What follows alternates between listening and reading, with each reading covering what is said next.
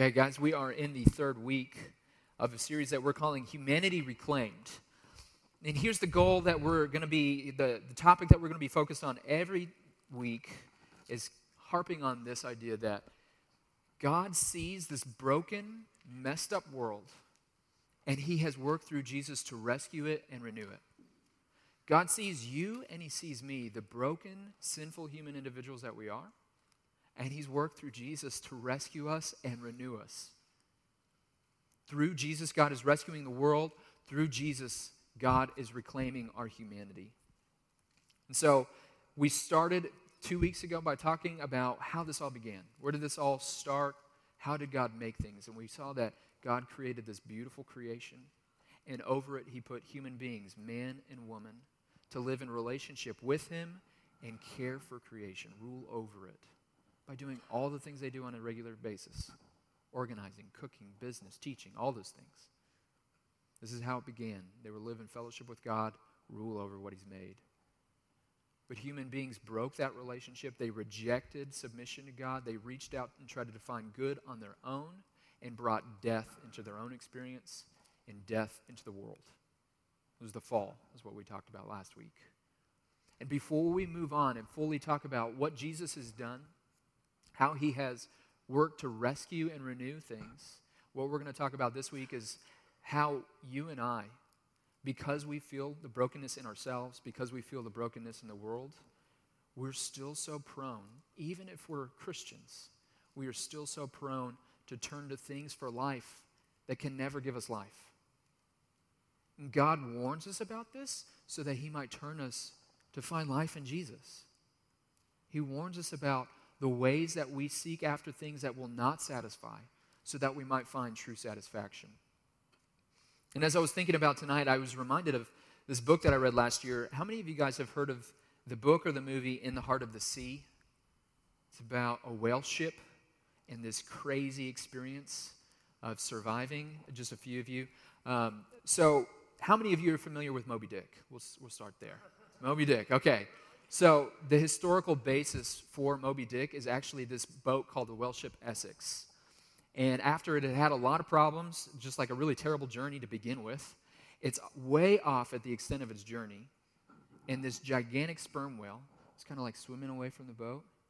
And then it turns around and comes and rams the boat, totally destroys it. And these men are now thousands of miles away from any civilization in these tiny little rowboats, and they have to try to make it. And part of what is described in this book is just the experience of one, starving, and then two, dying of thirst. And these guys are caught between a rock and a hard place, right? Every day they are exposed out in the boat. The sun is beating down on them. They're covered with the salt spray of the ocean, and they can only have this much water each day. So, like day after day, they're getting thirstier and thirstier, and like terrible things are happening to their bodies, right? And I won't get into that. It's like terrifying. Um, but on the other hand, they're, they're also starving and the only thing they have to eat is something called that's called hardtack, which is this really dry biscuit material. And guess how you preserve bread material? With salt. and so while they're dying of thirst, they have to eat this really dry, salty material. They're trying to preserve life by eating something that actually dehydrates them while they're dying of thirst. And this is just a physical picture of what all of us do on a daily basis. We turn to things that we think will provide life for us that actually sap away life from us. This is what's happening at a spiritual level day in, day out for us, and often it's happening at a subconscious level. So, what God has done in His Word is to raise this to our attention. He's given us warning signs to say, These are leaky wells. You cannot find satisfaction here. Turn to my son. Find life and satisfaction in him. And so, what I'm going to do tonight is I'm going to walk us through four different leaky wells. And instead of talking about the ways that I think it might play out in your life, I'm actually just going to talk about how it's played out in my life. Okay? There's two reasons why I'm going to do that. One, I want you guys to know me a little bit better. But then, two, I want you to know that I have a messy past. I'm a pastor, yes. I love Jesus, but I've got a lot of junk I almost said in my trunk, but that's not true. Um, a lot of junk in my past. Um, I am not a perfect human being, and I still struggle regularly. And I want you to know that so that you don't think that this is some sort of unrealistic, spiritual, everything's always great sort of thing. Okay? We're all in this together as regular human beings. We're all prone to look the wrong direction. God, in mercy, points us to Jesus. Okay? So we're going to start tonight by looking at a text from Jeremiah. Uh, and Roberto, I can't get it on my phone. Would you mind hitting to the next slide? Kind of the verse that's going to focus us for tonight is Jeremiah 2 12 to 13. Uh, and this is, this is what the Lord says to his rebellious people in Jeremiah 2, verses 12 and 13. Take a look up on the screen with me. He says, Be appalled, O heavens, at this. Be shocked, be utterly desolate, declares the Lord. For my people have committed two evils. They have forsaken me, the fountain of living waters, and they've hewed out cisterns for themselves, broken cisterns that can hold no water. Instead of finding life in God, human beings repeatedly look to leaky wells to try to fix the brokenness that they feel to try to find life. And they turn only to death when they do that. God warns his people there's a lot of different ways that you're going to look for satisfaction for life. These will not satisfy. These do not hold the water that you need. Take a look at that imagery. God describes himself as the fountain of living waters. Throughout the Bible, spiritual life is described in terms of water, which makes sense in a dry agrarian culture, right? Life comes with water. When you don't have water, things die. And so this is just a very practical, tangible picture. But the fountain of living waters is actually this fresh, bubbling brook. You can think of it that way. It's cool, it's refreshing. Not only does it functionally provide life, but it's good and delightful. And God uses this image to describe himself. This is what you could have from me. But instead, my people have turned and they've, in the dry dirt, tried to cut wells from themselves. They don't even hold water. And so we're going to talk about four wells tonight. We're going to talk about the, the leaky well of self. We're going to talk about the leaky well of others, of the world, and of heartless religion. These are four different leaky wells that we're going to discuss. I'm going to talk about how I've seen it kind of play out in my life whenever I turn to these leaky wells for satisfaction for life. And then I hope that this will be kind of ringing some bells for you that you can relate to. So let's go ahead and start by looking at the first leaky well. Uh, in Jeremiah 17, 5 through 6, God says this. He says, Cursed is the man who trusts in man and makes flesh his strength, whose heart turns away from the Lord. He is like a shrub in the desert, and he shall not see any good come. He shall dwell in the parched places of the wilderness in an uninhabited land of salt. This really encapsulates looking to self as well as to others. This is the broad tendency that we have to look to human strength to deliver us, to look to myself to provide life and satisfaction, to look to others to provide life and satisfaction. So let's just start with self. We turn to the leaky well of ourselves in order to fix the brokenness that we feel. Before I became a Christian, this is the way that I viewed my life. Uh, and I wonder if you can relate. I had this picture in my mind of a future version of me. Uh, I had cut abs, I had thicker arms, uh, but at the same time as being like physically fit, I also knew a lot, right? So I was very smart. But not only was I very like good looking and smart, but everybody loved me, right? Like this is the picture that I had of myself. Uh, I lived in sort of like, sort of that good middle ground where you don't have too much, but you don't also have too little. This is like the picture that I had. And this is what I told myself on repeat. Once I get there, everything's going to be better. So just a little bit more time in working out, and a little bit more time in studying and becoming smarter, a little bit more time in fostering relationships with people and kind of building up my social clout, on and on then things will be okay. Yes, I feel weird right now. Yes, I lack peace. But there's coming a time whenever all these other things will just fall into place and I'll be at peace. I'll be at rest. And here's the irony that only over time in Jesus did I realize it's just a lie. Like, I'm messed up to begin with. I am dissatisfying to myself. And then what do I do? I say, well, let me just try to do better. Like, I'm, I know I'm not batting great right now, but let me just kind of put a little bit more weight on and try harder. And then what I found is that only breeds guilt, frustration, and disappointment. And yet, at the same time, I just kept feeding myself the same lie. But maybe in a couple years, you know, maybe once I get a little bit better at this or get a little bit better at that, then I'll finally get there. Whenever I look to myself, I'm looking at the problem. And I cannot be the solution if I'm the problem. And I didn't realize that until Jesus came into the picture. And we'll talk more about that later on. But I still struggle with this mindset. Like it just gets baptized and kind of Christianized as a Christian. Like, I'm not batting 100 at reading the Bible and praying. I'm a pastor. Like, that's not 100% for me. But there's coming a day whenever I'm going to be great at it. Right? I'm not great in every interaction that I have with people. Like, I can always be more gracious, I can always be more loving. And I get disappointed in myself when I'm not. But there's coming a day whenever I'm going to get better at this. It's the same sad story that I've been telling myself. It just kind of gets reformulated with like a church robe on it as a Christian. Whenever I look to myself as the solution to the problem of myself, that's just irrational. It's not going to work. It's going to be producing frustration, disappointment, and just dryness. As the Lord says, it'll be like living in a desert with nothing to drink. You won't bear fruit.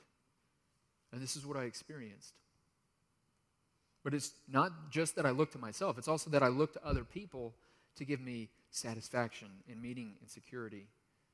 And this played out in a number of different ways, but primarily, especially whenever I was in high school, it played out in two big ways. Before I became a Christian, it was really big with my family. So I really cared about what my parents thought of me, and I wanted their approval very, very badly. And it didn't matter if they like approved of the real me, because I would just kind of set up a facade of who they wanted me to be, and I catered to that facade. And if they approved of that fake me, then I was great. All felt right and at peace in the world. If there was no conflict in my home, then I felt like everything was okay. But as soon as I began to lose my parents' approval, as soon as there was conflict in the house, it wasn't just that, ooh, things feel tense and I feel uncomfortable. It was that I felt like I was imploding as a person. Have you ever had that? That irrational anxiety and fear and discouragement that just seizes you in a moment's notice. That's pointing out something that you're trusting in in a way that you can only trust God. And I felt that over and over with my family. If conflict entered in, if I lost my parents' approval, it was like my whole world was collapsing because I had pinned everything on them. Also looked to this future version of a relationship, right? We all kind of do this. But for me, it was like I have this beautiful person in mind, which actually has come to pass. Um, but along with this beauty, I saw this huge list of character traits, right? It's like 50 different things to make this perfect person for me. And whenever I looked about or thought about how a relationship would work, there would be no conflict. She would always be affirming to me. We would only just grow and grow in peace and harmony and love, and we would just flourish forever. Right? This is the movie line that we're all sold, right? There's conflict on the front end, but hey, it all just goes better after that. This is subconsciously what I would pursue, what I was thinking, hey, that's finally going to be what makes me feel okay. Yes, I feel lonely right now. Yes, I feel discouraged right now. Yes, I feel like something is off. But that person is coming. There's that one person out there, and they're going to come in and fulfill me. They're going to be everything that I want and more. And then I'll finally be at peace. Then I'll finally be satisfied. And I'll tell you what, guys, we, Amy and I have a wonderful relationship. A rich, beautiful relationship that I would not trade for anything. We've been married for six years, and she is more my friend now. I think she's more beautiful now. We love partnering together in ministry. I see more things about her than I ever knew to begin with. But she does not fulfill me. Amy is a human being. I've sinned against her. She sinned against me. We have disappointed each other. She does not fulfill me.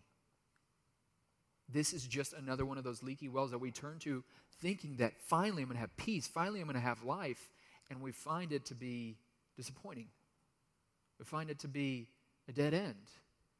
We find it actually to be that hardtack filled with salt and it's dry. And as we're eating it, trying to preserve our lives, it's actually dehydrating us more and more. This is the empty, leaky well of turning to humans, whether that's ourselves or other people. These things can't satisfy. I'm a sinner, and so is everybody else. If I can't be the solution to the problem, nobody else can be for me. Friends, family, spouse, doesn't matter. It's just not going to work. But it's not just trusting in humans, it's also looking to the pleasures of the world. So we see that in 1 John 2, Roberto. Yeah, thank you, brother. 1 John 2, 15 through 17 says this. Let me flip on over. John the Apostle says this Do not love the world or the things in the world. If anyone loves the world, the love of the Father is not in him.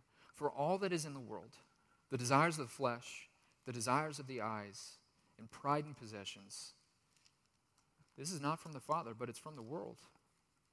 And the world is passing away along with its desires.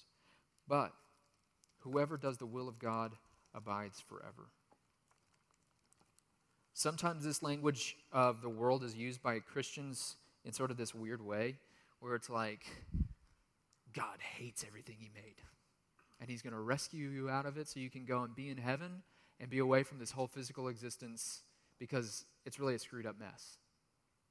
And that's not how John is using that word world here in this text. If you look at John 3:16 from the gospel, it says God so loved the world that he sent his only son to rescue it. Remember we talked about God created everything good. It's not that God changed his mind. When John here in John 1 John 2 is saying, "Do not love the world or the things in the world," he defines what he means. Look at verse 16. The desires of the flesh, lust of the flesh, lust of the eyes, the pride of life. These are part of the corrupt world in rebellion against God that John is talking about. These are the things that we are tempted to turn to to find life, satisfaction, meaning, and find to be a leaky well. And so, in my personal experience, I, have seen this play out with material possessions. Uh, how many of you guys are from the Houston area? Okay, so there's a few of you. I grew up in the woodlands, just 45 minutes north of Houston. It's kind of the epitome of suburbia, in my opinion.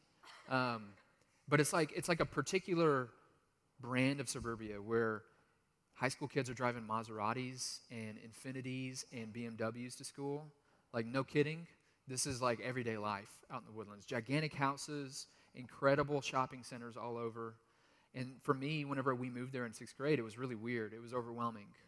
But by the time I was hitting like 10th grade, it was like the air that I breathed, you know? Um, and my family wasn't necessarily like at the very, very top, but we were doing well. And so what I found in myself is that after living in that for years, there would this, there'd be this pattern that would play out. I would have like a rough week. Sometimes it'd be somebody who upset me or I felt disappointed by something, but most often what it'd be is just this gnawing feeling of something feels weird. I feel off. I don't have peace. I'm kind of generally frustrated all the time. Uh, I feel just incomplete. And I would never like consciously say it, but it would just kind of burb, burble, burble within me. you know, it would just kind of stew in me. And every Friday, here's what would happen Friday would roll around, And just subconsciously, I would go to the mall and I would buy video games and movies and CDs and fill in the blank, just a bunch of different things. And then afterwards, I would go home and it would be like, oh, I feel okay now. Like everything's good and I'm happy and I feel satisfied. And then three days later, it would start to seep in again. And I'd start to feel off, disappointed, frustrated.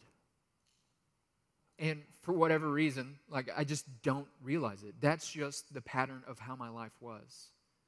It was just feel off, feel weird, try to address it by buying things.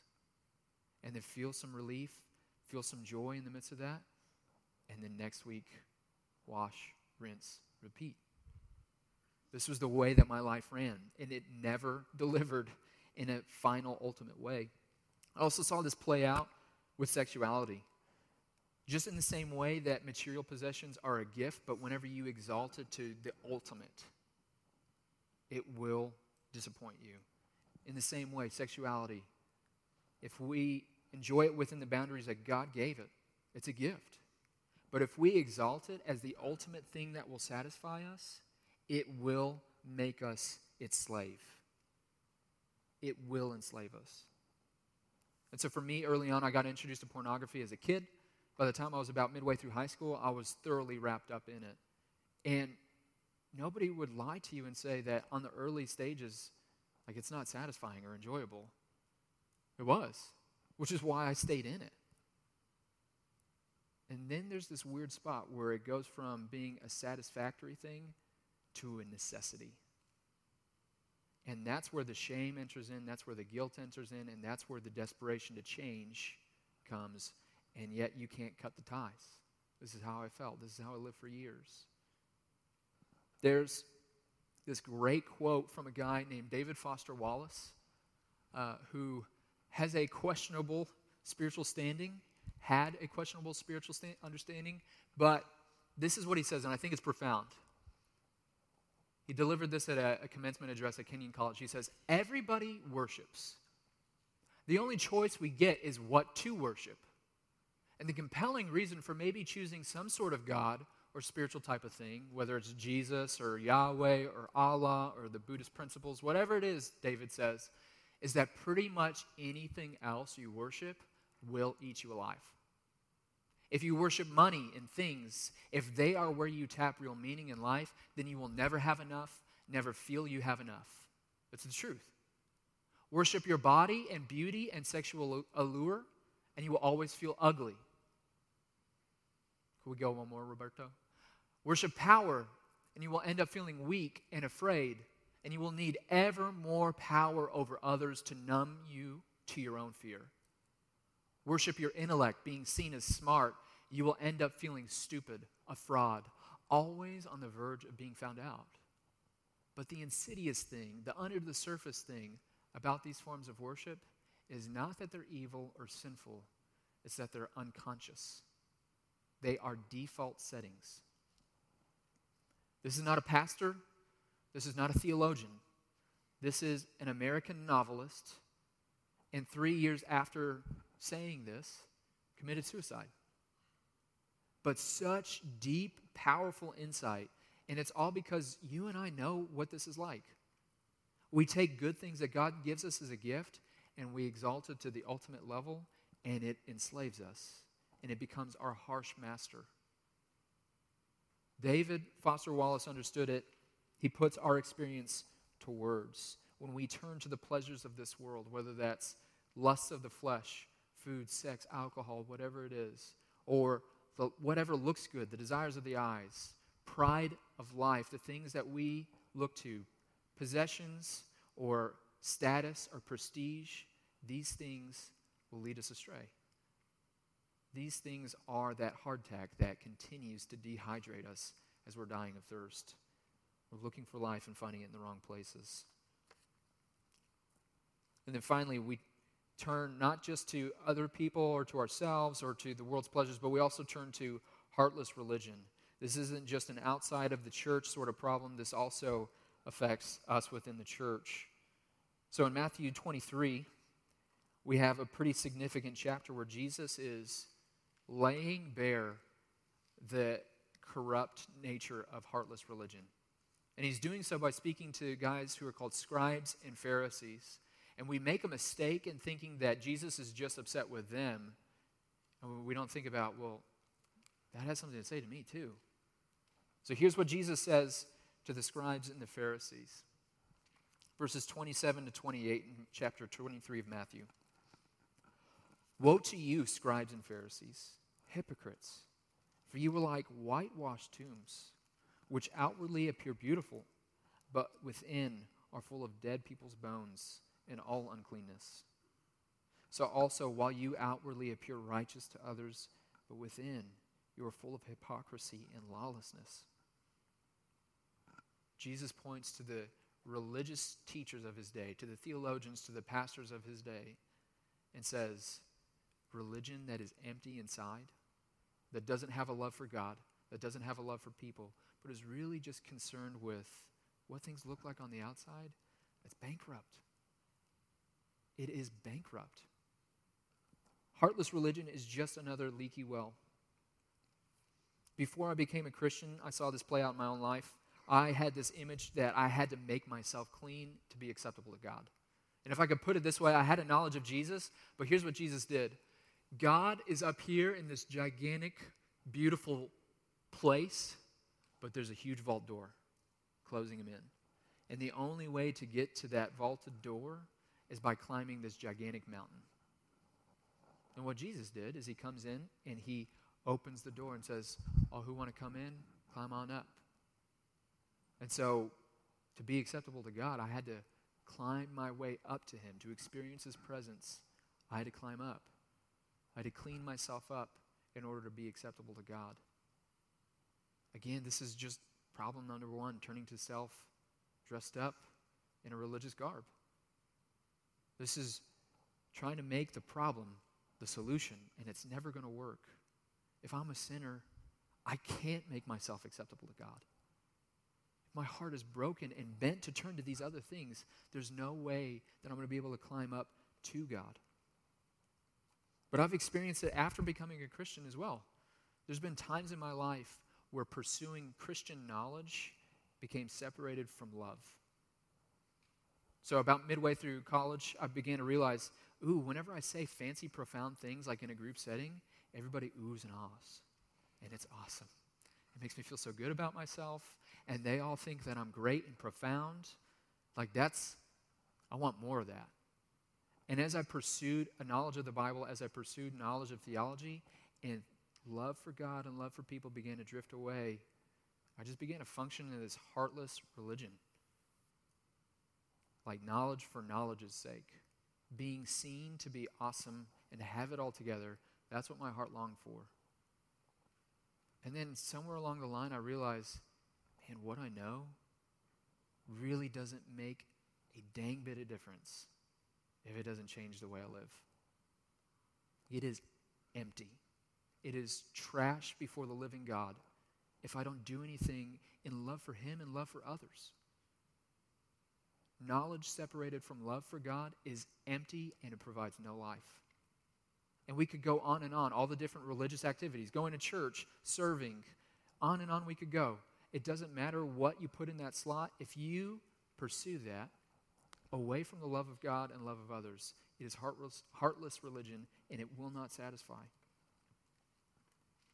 These are the warning signs that God gives us. This is that hard tack, that dry, salty bread that we eat as we're dying of thirst. And God says, I have something so much better for you. Turn away from these things and look to my son. So if we look at John 7 to close out our night, John 7, verses 37 through 39. We see the provision of God through Jesus. Jesus is at a feast, and he stands up disruptively in the midst of the feast, and this is what he says before the crowds.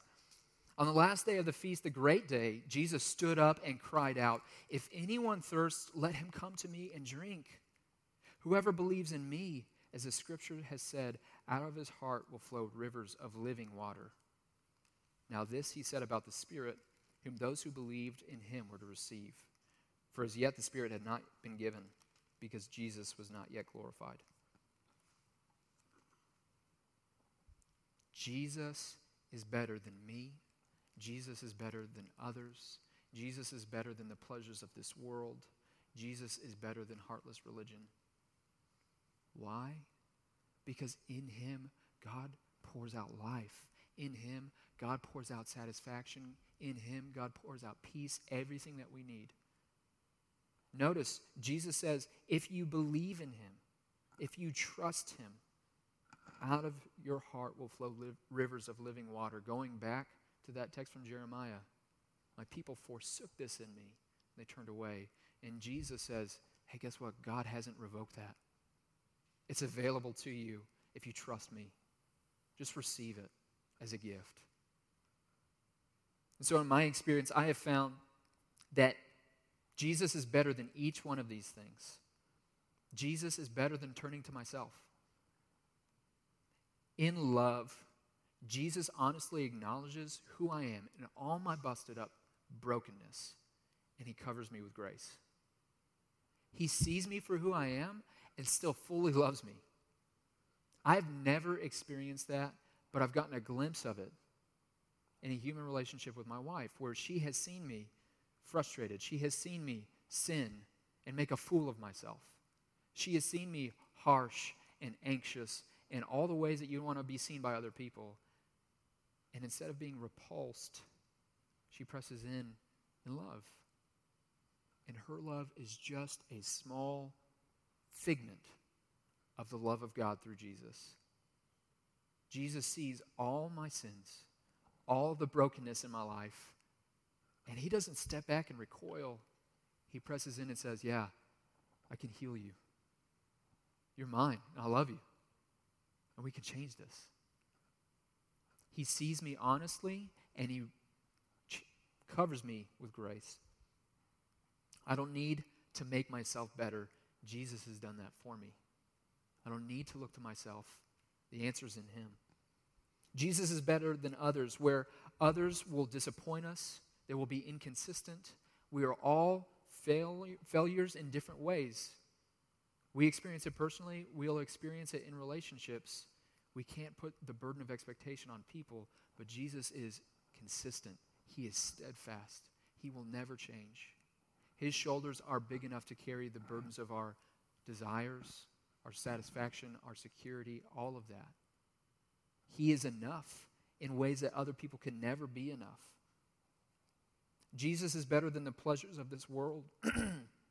and this sounds weird to you, but part of the whole message of the Bible is that God is delightful. Psalm 16, I think it's verse 30, says, There are pleasures forevermore at God's right hand. Christianity is not about letting go of your satisfactions and desires and trying to get rid of those. It's about finding true satisfaction from the author of life. We find that in Jesus. These things around us we can enjoy. These things around us we should not say, oh, they're terrible, they're inherently evil, run away. We should just never make them ultimate. Jesus is ultimate. And if we turn and we find satisfaction in Him, our humanity is not sapped, it's actually restored. We become more human and joyful as we delight in Him. And then finally, Jesus is better than heartless religion. Focusing on Christ takes my focus off of me and all the things that I need to do or all the ways that I am awesome and puts it on Him. That's the whole point of the message of grace, the gospel. Take your eyes off of yourself. You've been granted life because of what Christ has done His life, His death, His resurrection.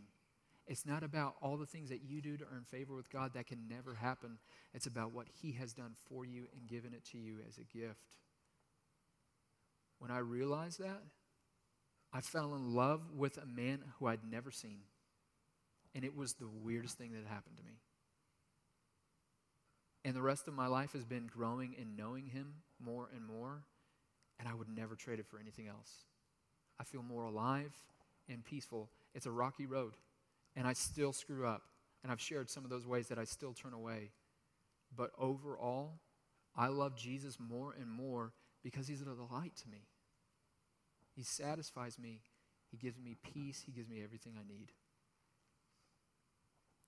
If we go back to that image, it's like all of us are on this big salt expanse sea, just like those sailors from the whale ship Essex eating that hardtack bread, slowly dehydrating ourselves more and more. And yet, God, in mercy, sends his son on a rescue boat with kegs full of cool, refreshing water and says, Hey, I've got something for you.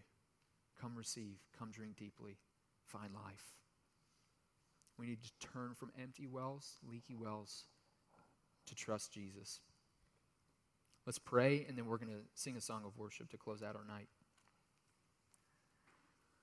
Almighty God, Lord, you see us perfectly. You know all the ways that we are wont to turn away from you.